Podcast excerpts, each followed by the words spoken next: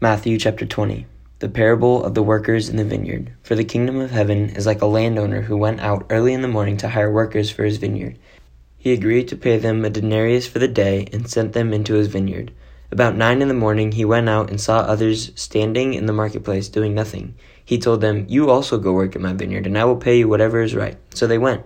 He went out again about noon and about three in the afternoon and did the same thing. About five in the afternoon he went out and found still others standing around. So he asked them, Why have you been standing here all day long doing nothing? Because no one has hired us, they answered. He said to them, You also go and work in my vineyard. When evening came, the owner of the vineyard said to his foreman, Call the workers and pay them their wages, beginning with the last ones hired and go on to the first. The workers who were hired about five in the afternoon came and each received a denarius. So when those came who were hired first, they expected to receive more. But each one of them also received a denarius. When they received it, they began to grumble against the landowner. These who were hired last worked only one hour, they said. And you have made them equal to us who have borne the burden of the work and the heat of the day. But he answered one of them, I am not being unfair to you, friend. Didn't you agree to work for a denarius?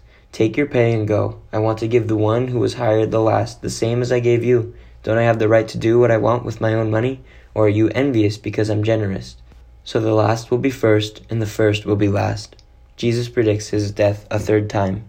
Now Jesus was going up to Jerusalem. On the way he took the twelve aside and said to them, We are going up to Jerusalem, and the Son of Man will be delivered over to the chief priests and the teachers of the law. Then they will condemn him to death, and will hand him over to the Gentiles to be mocked and flogged and crucified. On the third day he will be raised to life. A mother's request. Then the mother of Zebedee's sons came to Jesus with her sons, and kneeling down, asked a favor of him. What is it you want? he asked. She said, Grant that one of these two sons of mine may sit at your right and the other at your left in your kingdom. You don't know what you're asking, Jesus said to them.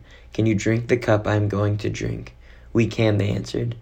Jesus said to them, You will indeed drink from my cup, but to sit at my right or my left is not for me to grant. These places belong to those for whom they have been prepared by my Father. When the ten heard about this, they were indignant with the two brothers. Jesus called them together and said, You know that the rulers of the Gentiles lord it over them, and their high officials exercise authority over them. Not so with you. Instead, whoever wants to become great among you must be your servant, and whoever wants to be first must be your slave. Just as the Son of Man did not come to be served, but to serve, and to give his life as a ransom for many. Two blind men received sight. As Jesus and his disciples were leaving Jericho, a large crowd followed him. Two blind men were sitting at the roadside, and when they heard that Jesus was going by, they shouted, Lord, Son of David, have mercy on us. The crowd rebuked them and told them to be quiet, but they shouted all the louder, Lord, Son of David, have mercy on us. Jesus stopped and called them. What do you want me to do for you? he asked. Lord, they answered, we want our sight. Jesus had compassion on them and touched their eyes. Immediately they received their sight and followed him.